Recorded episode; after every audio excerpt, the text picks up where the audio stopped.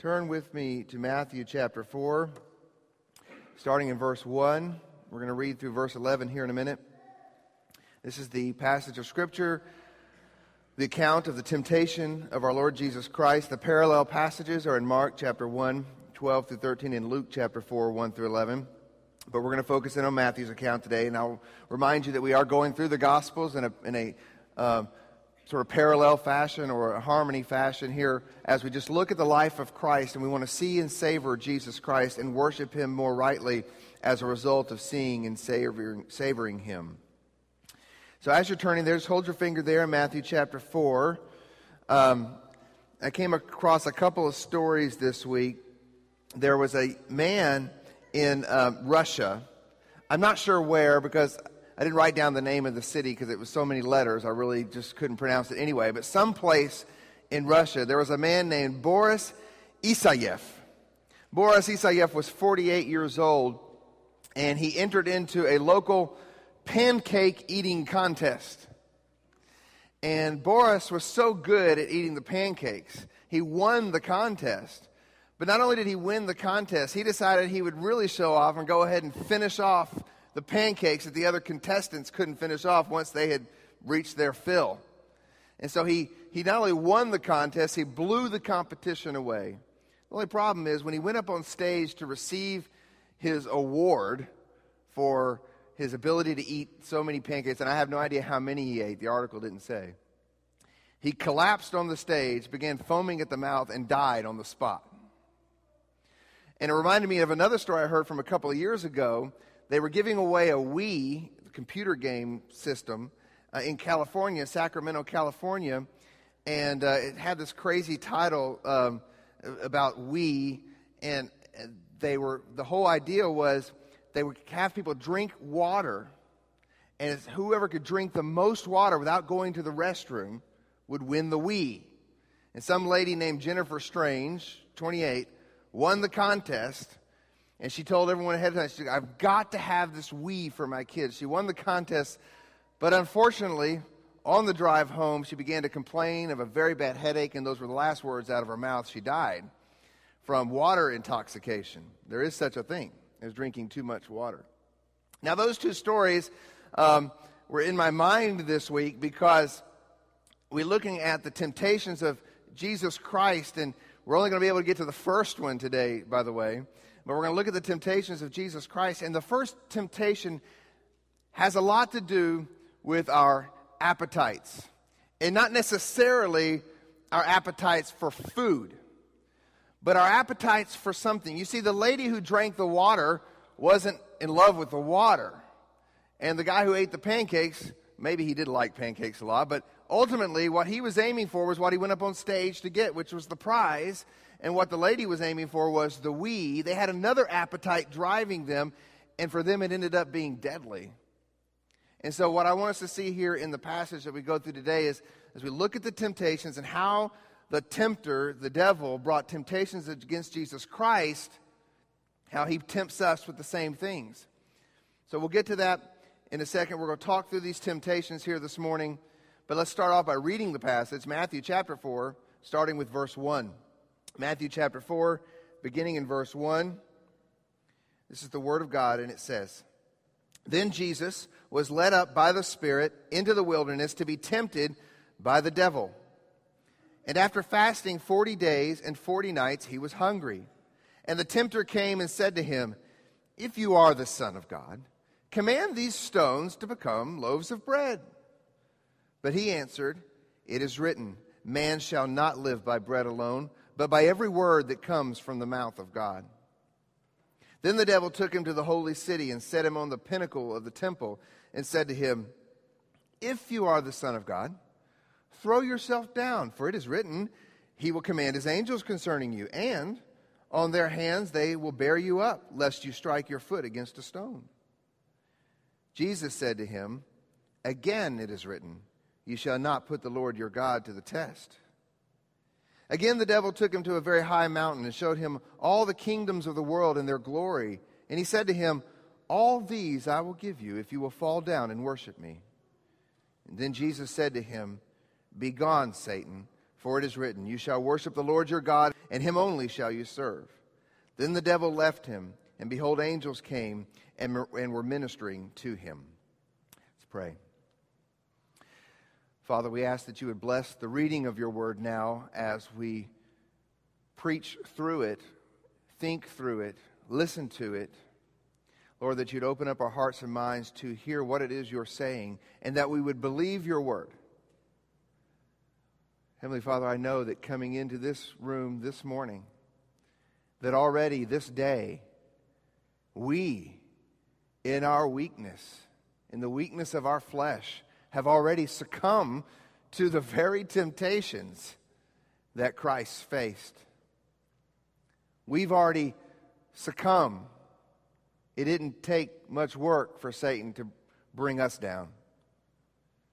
So, God, we ask that you would cause our minds and our hearts to know what these sins are and to see these temptations, that we confess these sins to you this morning. You cleanse our hearts from all unrighteousness before we partake of the table later. So, God, I ask that you would just now speak to us through your word. Grant me the grace, because I'm such a weak vessel. Grant me the grace to speak it Keep me from error, Lord. I ask this in Jesus' name. Amen. Well, we're continuing, as I said already, our, our series called Seeing and Savoring Jesus Christ as we walk through these uh, gospel accounts of the life of Jesus. And so today we come to the temptation of Jesus Christ. But if you'll recall, this, is, this follows, this immediately follows, matter of fact, what we saw last week, which was the baptism of Jesus Christ. And last week we saw the Son's humility. If you'll remember, we saw his humility as he took on the baptism waters in order to identify with sinful humanity. We also saw the Spirit's anointing as the Holy Spirit descended in bodily form upon Jesus, appointing him for his ministry as prophet, priest, and king, and equipping and empowering him for those roles. And we also saw the Father's delight as he pronounced from heaven, This is my beloved Son, with whom I'm well pleased. And what we have here today is not really just another story. This is connected intimately with that story. It flows right out of the baptism. This, this story of the temptation flows right out of the baptism and is connected especially to that proclamation that the Father makes This is my beloved Son, with whom I'm well pleased. So I want us to see that this text today is, is inseparably connected to last week's text. Now, first, here's where we're going to go today. First, I want to take sort of a, a wide angle view of the temptations, and, and, and then we're going to focus in on the first temptation, and that's as far as we're going to get today. And then next week, we'll look at the second and third temptations. Now, first, I want to take a, quickly a, a, wide angle view, just notice a few things about this text. I want us to first of all notice who led Jesus, uh, where Jesus was led, and why Jesus was led there. Now, the text makes it very clear that, first of all, who led Jesus into the wilderness? It was, it was the Holy Spirit that led Jesus into the wilderness.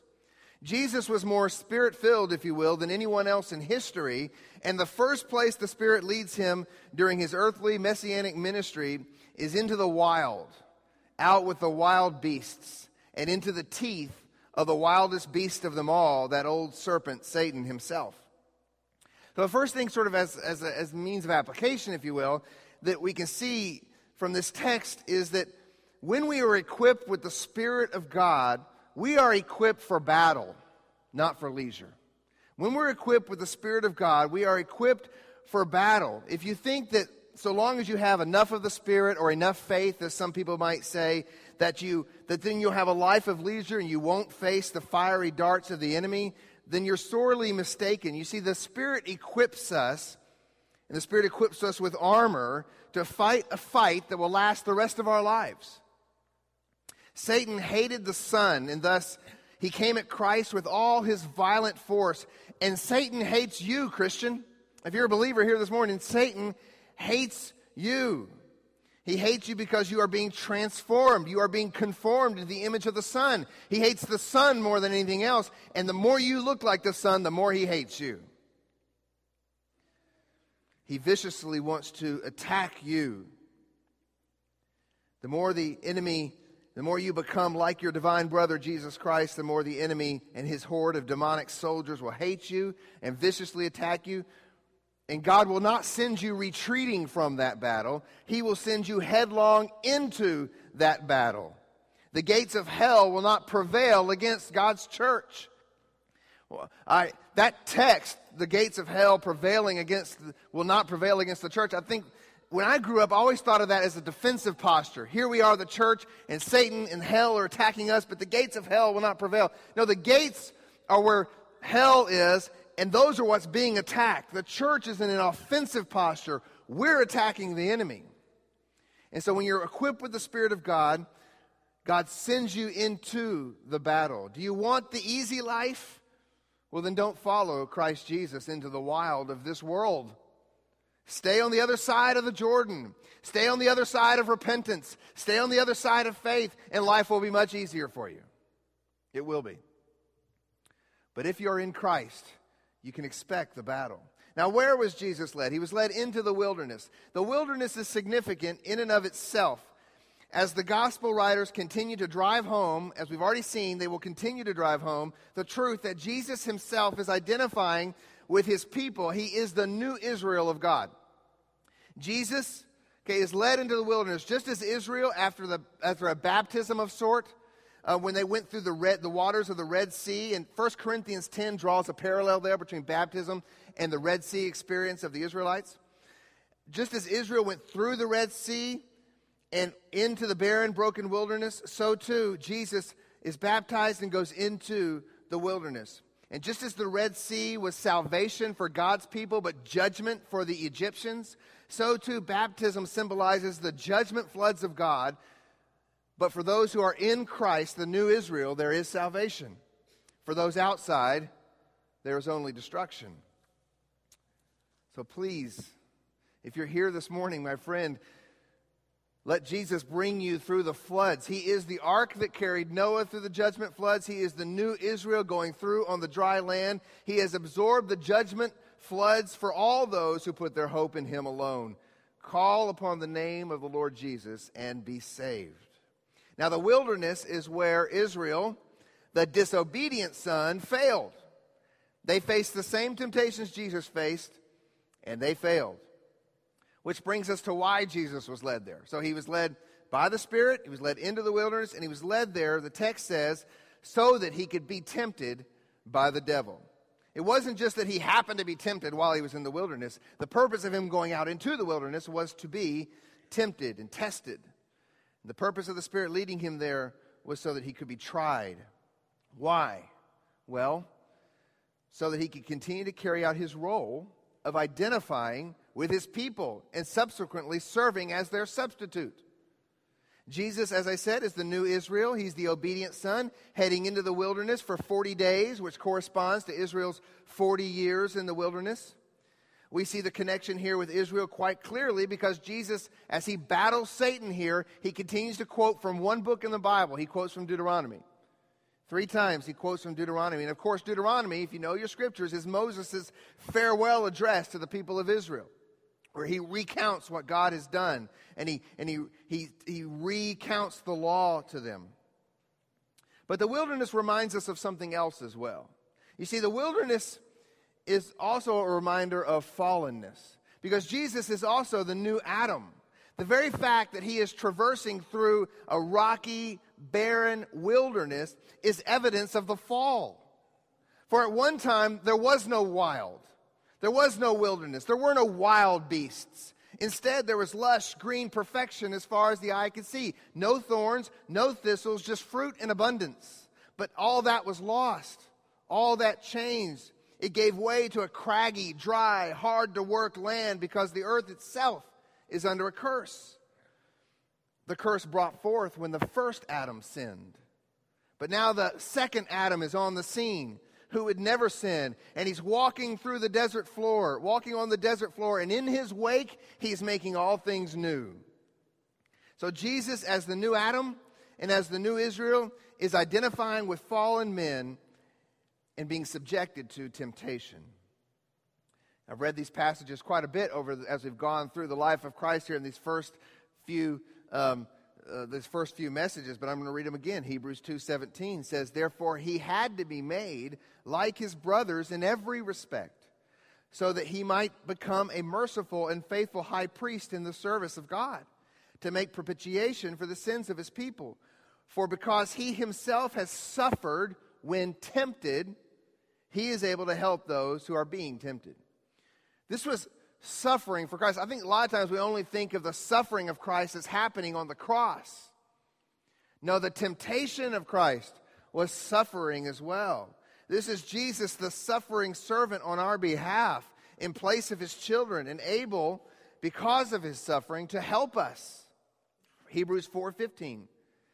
For we do not have a high priest who is unable to sympathize with our weaknesses, but one who in every respect has been tempted as we are, yet without sin.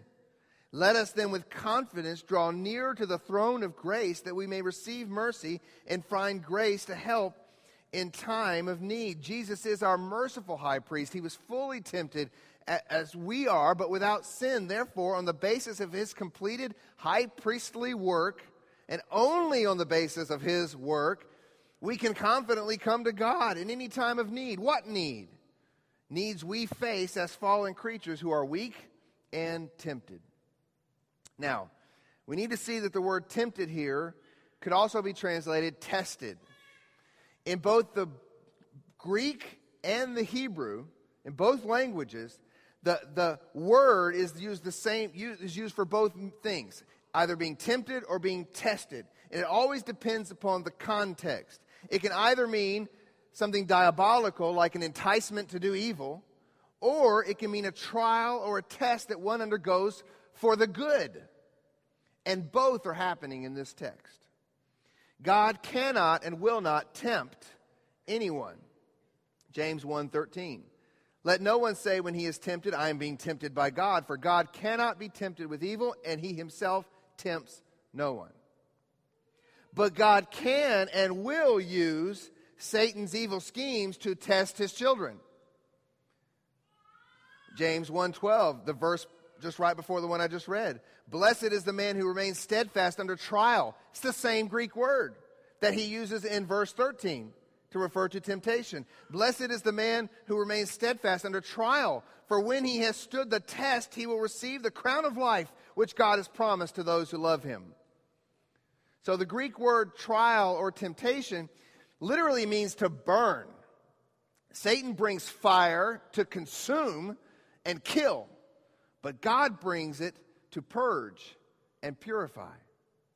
1 Peter 4:12 Beloved, do not be surprised at the fiery trial, same word again, the fiery trial when it comes upon you to test you, as though something strange were happening to you. But rejoice insofar as you share Christ's sufferings that you may also rejoice and be glad when his glory is revealed. So, God, as he does throughout all of Scripture, can take the evil intentions of Satan and men and use them for his good, his good purposes, for his glory, and for our good. God's testing and Satan's tempting coincide in this event here, but they are radically different with radically different motives and radically different intended outcomes.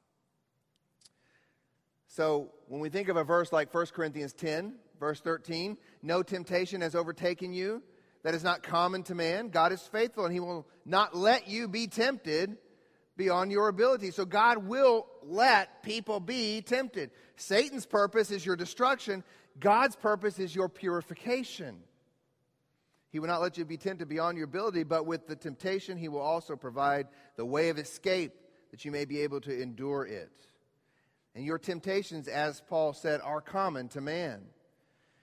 You may say, well, Christ can't identify with my temptations. As a matter of fact, you may look at the temptations in this text here and think these are pretty pedestrian compared to the temptations that you face. But you'd be wrong. You'd be wrong about Jesus and you'd be wrong about these temptations. These are temptations common to man. You may say, well, I've never been tempted to change rocks into bread. Well, we need to understand what's really happening here as Jesus is tempted in that sort of way by Satan. Now, there is one difference, though, that I want to bring out. And that is, namely, that the source of Jesus' temptations are completely external. For us, they are internal as well. You see, for us, the enemy simply needs to gently bump us towards evil actions because James teaches this. James 1:14 Each person is tempted when he is lured and enticed by his own desire. Then desire when it is conceived gives birth to sin and sin when it is fully grown brings forth death. Jesus did not have any internal drive towards sin. Although he shared Adam's blood, he does not did not share Adam's sinful nature. Notice the text said the tempter came to him. The temptations were totally external. But that doesn't make his situation any easier than ours. It actually makes his situation more torturous. For we give in to our temptations quickly because we inescapably are inclined to sin due to our inherited sinful nature. So the devil, the adversary, the accuser, he doesn't have to work too hard on us. Just a little salvo of fiery darts, and we cave in. But for Jesus, he never gave in to sin. We get to a certain point and we capitulate. We throw in the towel. But he withstood not just a barrage of darts, but the full onslaught of all the enemy had to give. He got the full blitz of Beelzebub's arsenal. Yet he never sinned, never gave in. Therefore, Jesus' temptations reached a level of intensity that we could not even imagine. For his whole life, we give in once it gets too hard. But Jesus withstood the sufferings of temptation in a way that we can't even imagine. I was trying to think of something to kind of compare it to. So let's say you had two poles, and they, are identical in the sense they look identical from the outside, but one of the poles is hollow, and the other pole is filled with cement. And the winds come and start blowing, and, and the one pole is going to cave quickly because it's hollow in the inside, but the other pole stands strong. You see, Jesus didn't have that sinful nature that we have. And so he withstood Satan's barrage, but the winds of Satan's temptation got stronger and stronger and stronger long after we were blown away and stronger and stronger and stronger. So the sufferings were intense that he endured as he was tempted by Satan. Now, as I mentioned, I want to look at all three of the temptations, but we can only get to one today. But I think the main application to take away from this text is not some prescription for battling temptation. Let me just say that up front. I don't think the main application for this text for us is to come up with some prescription for dealing with temptation we can get some principles like memorizing scripture. Memorize scripture so you can fight Satan with the sword of the Spirit. You know, have, a, have your arsenal ready to go. As you pull out that sword, Deuteronomy 8 2, ready to go. I think we can learn that from this, but I don't think that's the main focus that Matthew or Mark or Luke have as they share this with us.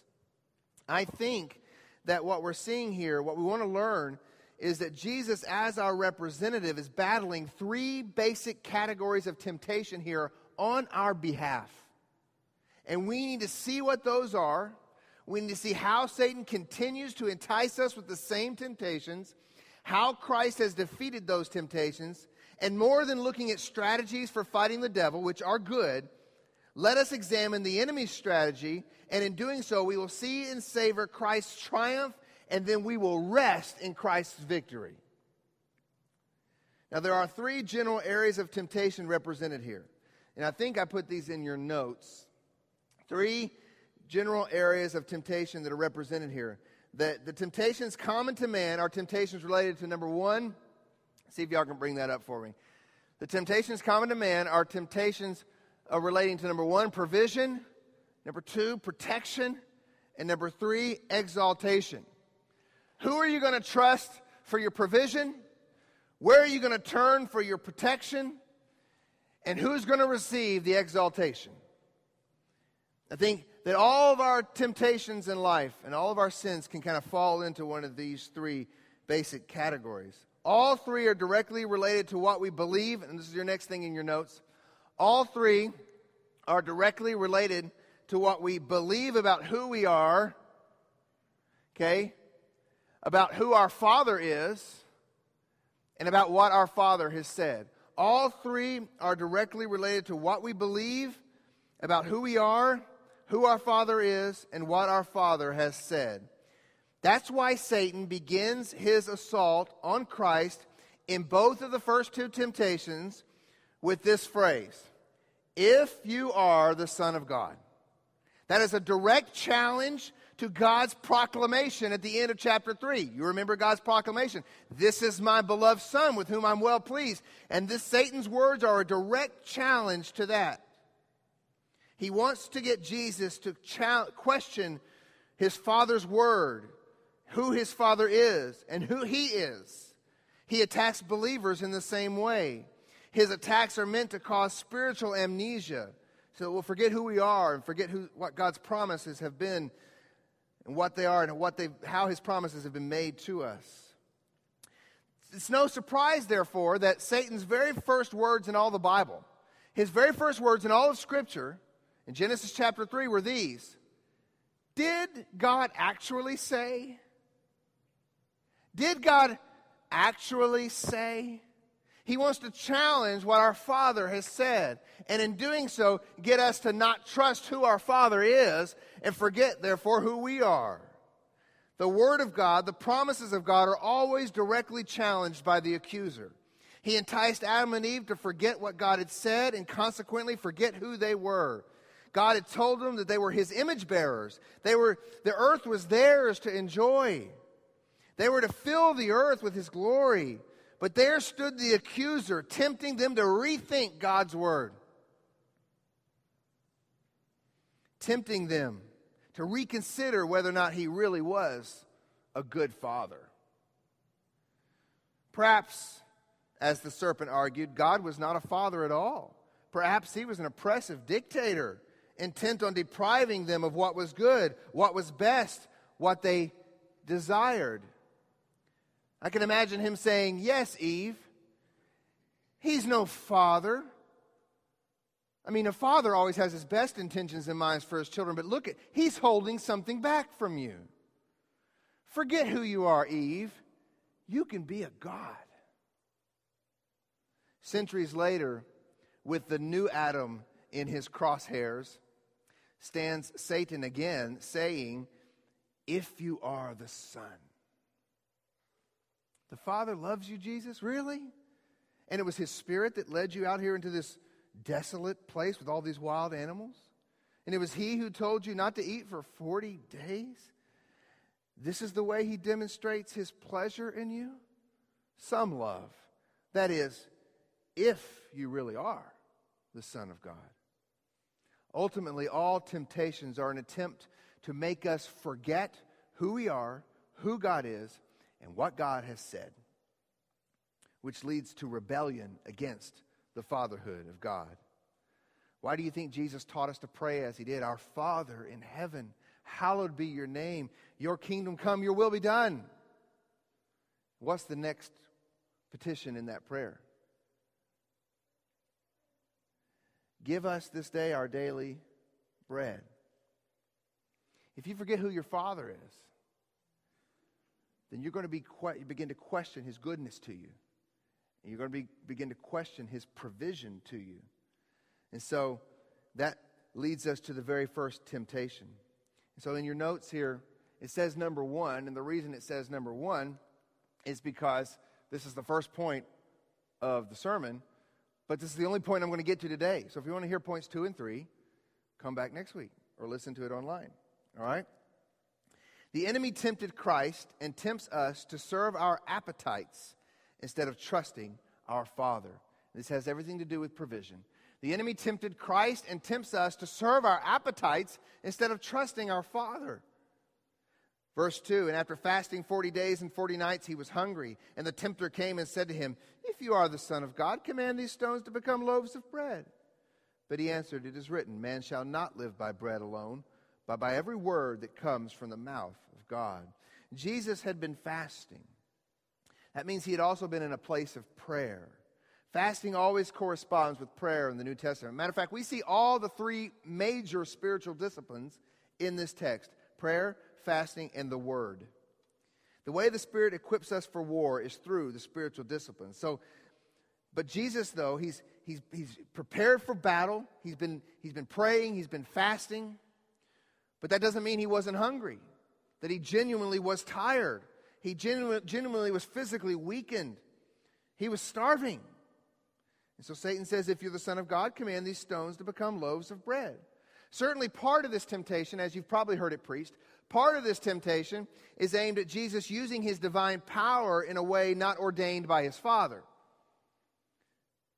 Now, all temptations have layers of implication, but primarily I believe that Jesus is being tempted to provide for himself and feed himself on his own accord instead of trusting his Father. If Satan can convince Jesus to question himself and question God as his Father, then he can get Jesus to begin to act on his own accord.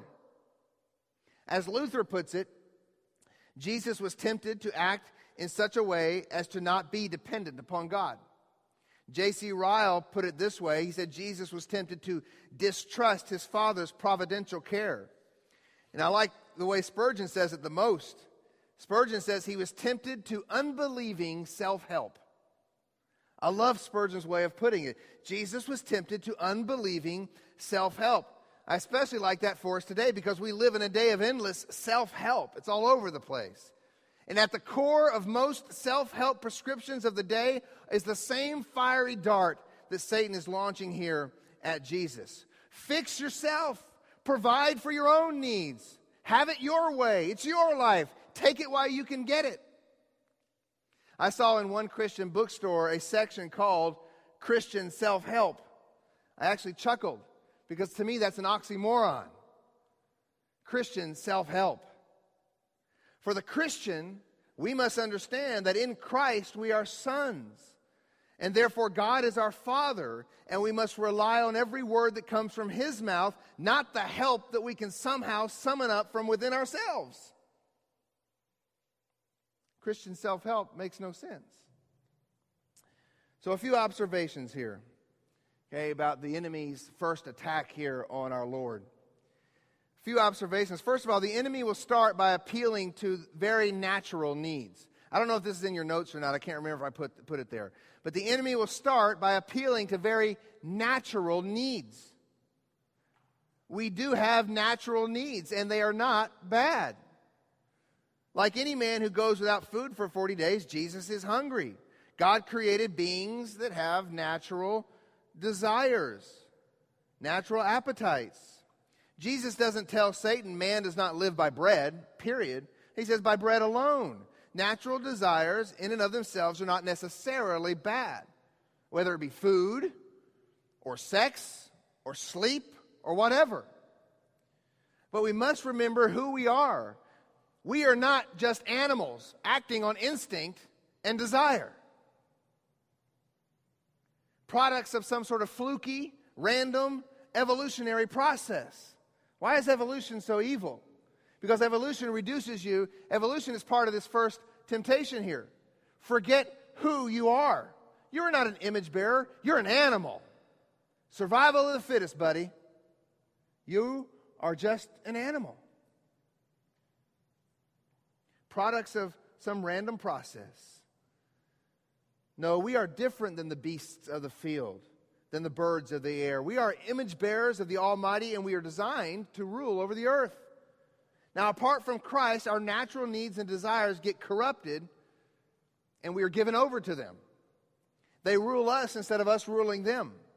The Bible says that before Christ was in our lives, Ephesians 2 3, that we all once lived in the passions of our flesh carrying out the desires of the body and the mind, and were by nature children of wrath like the rest of mankind. Find it interesting here, Paul speaks of the desires of the body and the mind. The enemy begins with our mind. Satan starts with the imagination. Notice he doesn't just say, Jesus, create bread. He says, he has him look at the stones first. You see, the stones out there in the wilderness, and if you go to Israel today, you would see it the stones that are protruding out of the sand there look very much like loaves of bread. He starts with the imagination and just say, just make some bread, Jesus. Look at these stones here, Jesus. Why don't you turn these into bread? The enemy operated the same way in the garden, for we read that Eve saw that the tree was good for fruit and that it was a delight to the eyes. Okay? And that the tree was to be desired to make one wise. She begins to imagine it first. Oh, what's it going to be like? Does, oh, to be wise once I bite into that fruit. Satan begins by directing our mind and our eyes to what we think we need to fill the desire that we have. He wants us to think that our appetite, okay, and he wants to think about our appetite, I should say, and he wants to create mental cravings first. To put it in a modern context, it starts with a swimsuit issue before it becomes an affair. It starts with a swimsuit issue before it becomes the affair. It's how Satan works with the eyes and the mind. We have many natural impulses food, sleep, as I mentioned earlier. But Satan will take the natural impulses and try to move us and to feed us, to feed those impulses in a way contrary to who we are in Christ and in a way that says, Father, I don't believe you. He wants us to feed ourselves in a way that we say, I don't believe you, Father. I don't believe who you say you are. I'm going to meet this need on my own. I don't believe you have good in mind for me. And so, the next tactic of the enemy, the enemy will then persuade us that our Father is holding back. The, he'll convince us that your Father is holding back from you. The passage Jesus quotes comes from Deuteronomy 8, as I mentioned earlier, when uh, Moses is recounting the, the journey that the Israelites had been. This is Moses' farewell sermon, basically. Deuteronomy 8 is Moses' farewell sermon to the people of Israel. Deuteronomy 8 2 says, You shall remember the whole way that the Lord your God has led you these 40 years in the wilderness, that you might be, that he might humble you, testing you to know what was in your heart, whether you would keep his commandments or not. Verse 3 And he humbled you and let, your, let you hunger and fed you with manna, which you did not know, nor did your fathers know, that he might make you know that man does not live by bread alone, but man lives by every word that comes from the mouth of the Lord. God had allowed the Israelites to hunger. Why? To test them. He knew, and they proved, that the moment they got hungry, they would want to return to Egypt. They wanted to be fed more than they wanted to be fathered. Their bellies ruled them. They didn't trust their father. They forgot who they were, God's special people, his treasured possession. They forgot who God was and what he had de- who he had demonstrated himself to be in, in Egypt already. I mean, what more signs do they need? And they disbelieved what God had said. And they demonstrated their unbelief even after they had received the manna. You remember he gave specific instructions about the manna. It's going to come to you daily. Don't hoard it up. Why did he tell them not to hoard it up? Because he wanted them to learn to trust him every day, to believe what he said. And when they did hoard it up, what would happen? The next day they'd come and they'd look at the manna that they had stored away in their Tupperware container, and there were maggots there. And so they disbelieved even after they had received the manna. You say, well, that's not me. That's not me. I mean, I'm not like Israel. I would have believed. Well, I think we're all the same. You would have disbelieved with all the rest of the Israelites, just as I would have. We don't believe Jesus' words. This is Matthew chapter 7. Jesus says, Ask and it will be given to you. Seek and you will find. Knock and it will be open to you. For everyone who asks receives, and the one who seeks finds, and the one who knocks, and, and to the one who knocks, it will be opened. Or which one of you, if his son asks for bread, will give him a stone? Or if he asks for a fish, will give him a serpent? If you then, who are evil, know how to give good gifts to your children, how much more will your Father who is in heaven give good things to those who ask him? We don't believe Jesus' words. Why don't we believe? Because we ask and we don't get what we want. And therefore, we capitulate to Satan's temptation. And we then say, well, God is not a good father. We want to, be, we want to feed our appetites in a different way, so we sell out God. We buy into Satan's lie, and we forget that in Christ we are beloved children. We forget that God is our Father, and we disbelieve His word. You and I already collapsed at the enemy's first barrage before we could even blink. We have natural wants and cravings, but we see life isn't what we want it to be. Sex isn't as good. Money isn't as plentiful. Food isn't as flowing. Friends aren't as faithful. Church isn't as fulfilling. And we look God in the eye and we say, You are no father. You're giving me rocks instead of bread. You're giving me serpents, God. Why? Because we don't believe what Jesus says and we buy into Satan's lie and doubt the goodness of our Father. And we do it all the time. And we declare his word to be void when we do. It's not that God doesn't know how or what to give you, it's that we don't believe that what he has given us is good. We complain about the cancer instead of realizing perhaps the cancer is a gift. We complain about the low bank account. Perhaps the low bank account is a tremendous gift from God. We don't like the gift and therefore don't believe the Father. When He says that He's doing all these things, it's all good. He's working all things together for your good. You don't see how that cancer is for your good and for His glory, but He's a good Father. Do you believe it or not? That's the question. That's the temptation. That's the serpent saying, God doesn't love you. Did God really say, Ask and it shall be given to you? Did God really say that? We disbelieve. Why? Because we would rather be fed than fathered. Fathers, how many of you here give, every, give your children everything they ask for? If you do, then please meet with me after the service. Let's talk about parenting a little bit. Your children would rather have everything they want than to be fathered because fathering is tough. Sometimes fathers give things that don't feel like good gifts, but they are. And sometimes, maybe most of the times, children have a hard time seeing the love of their fathers in some of the things that their fathers choose to do. And of course, we're imperfect fathers. How much more our Heavenly Father will He give us good gifts? It may not be the fish in the way we wanted it to look. It may look like a snake to us because we're looking through sinful eyes at God's gift.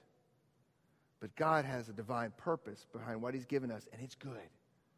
Believe Him. That's not a snake, that's a fish. Believe Him. That's not a rock, that's bread. Believe Him. The question is do we believe who our Father is, who we are in Him, and what He has said? Paul, when he speaks of the unbelieving Pharisees, the non children of God, he says that their end is destruction, their God is their belly, and they glory in their shame with minds set on earthly things.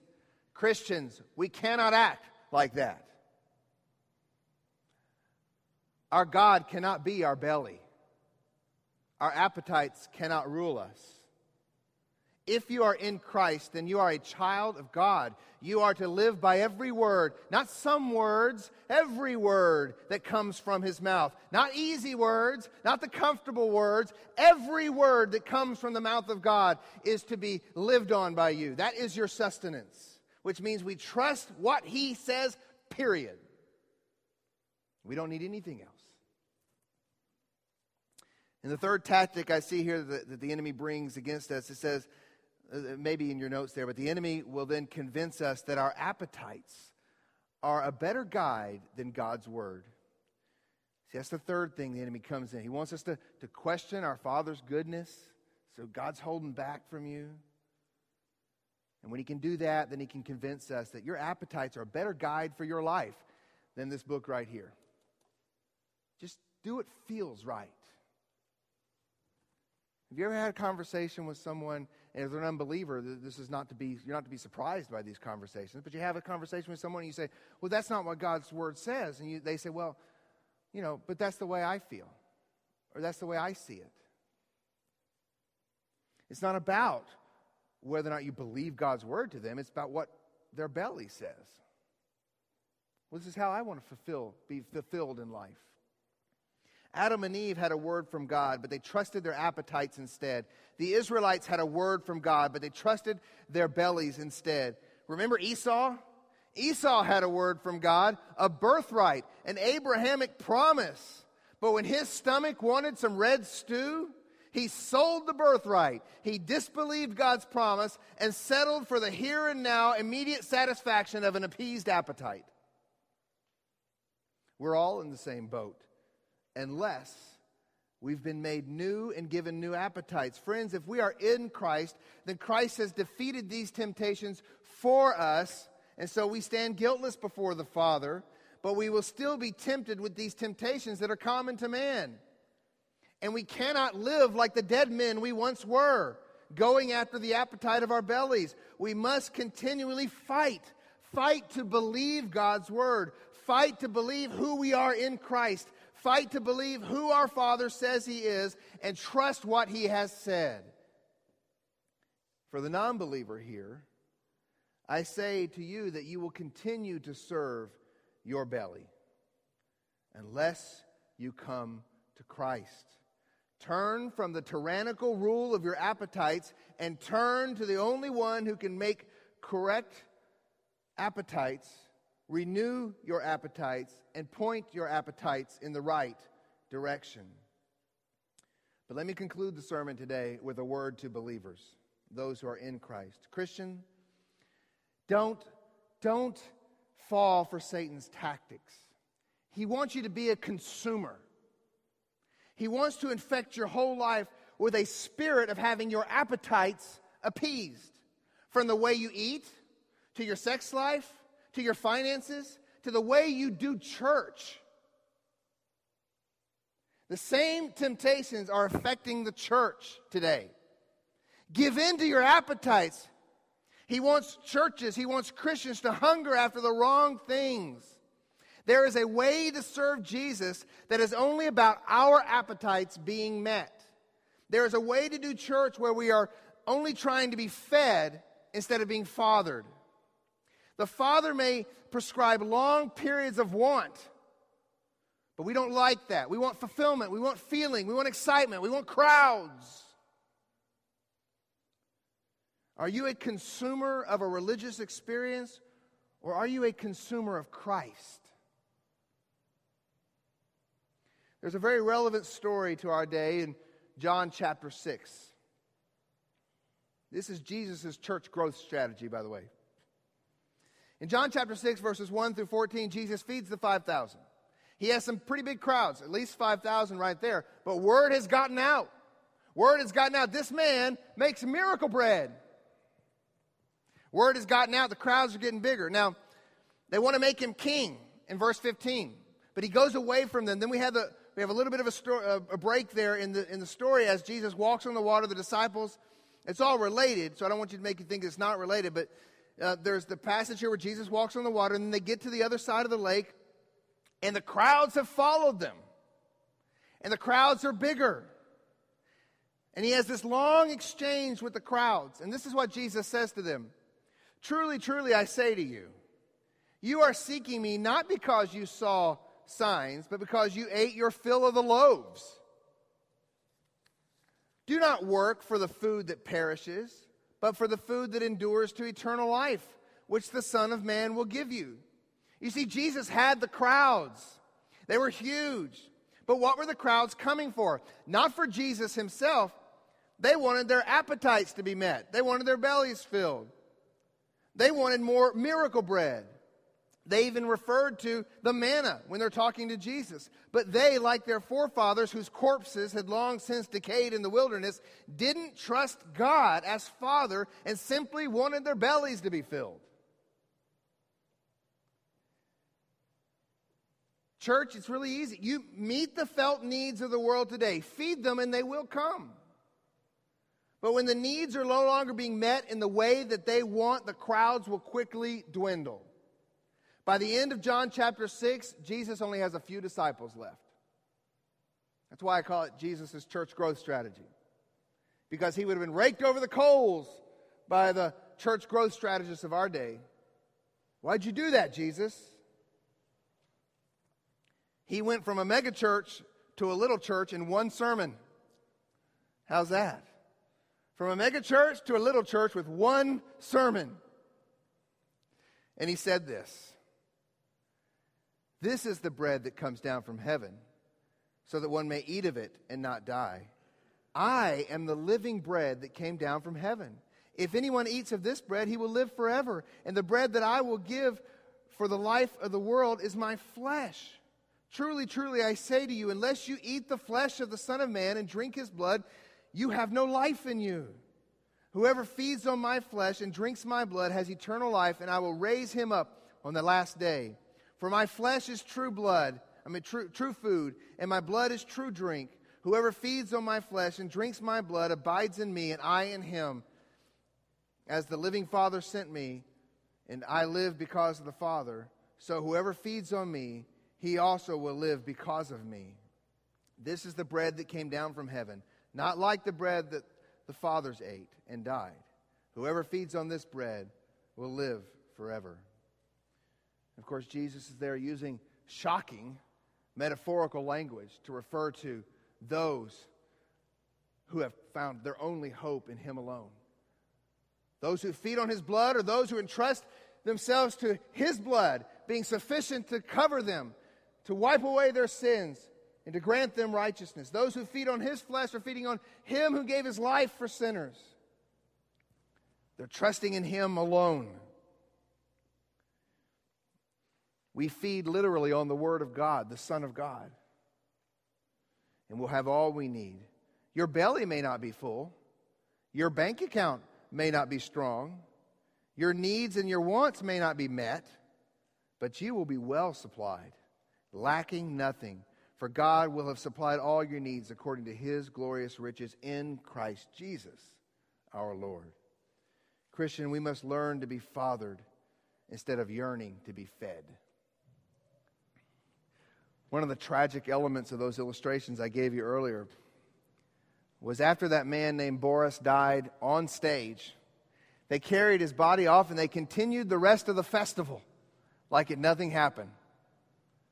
And they had more eating contests that day. You see, people are falling.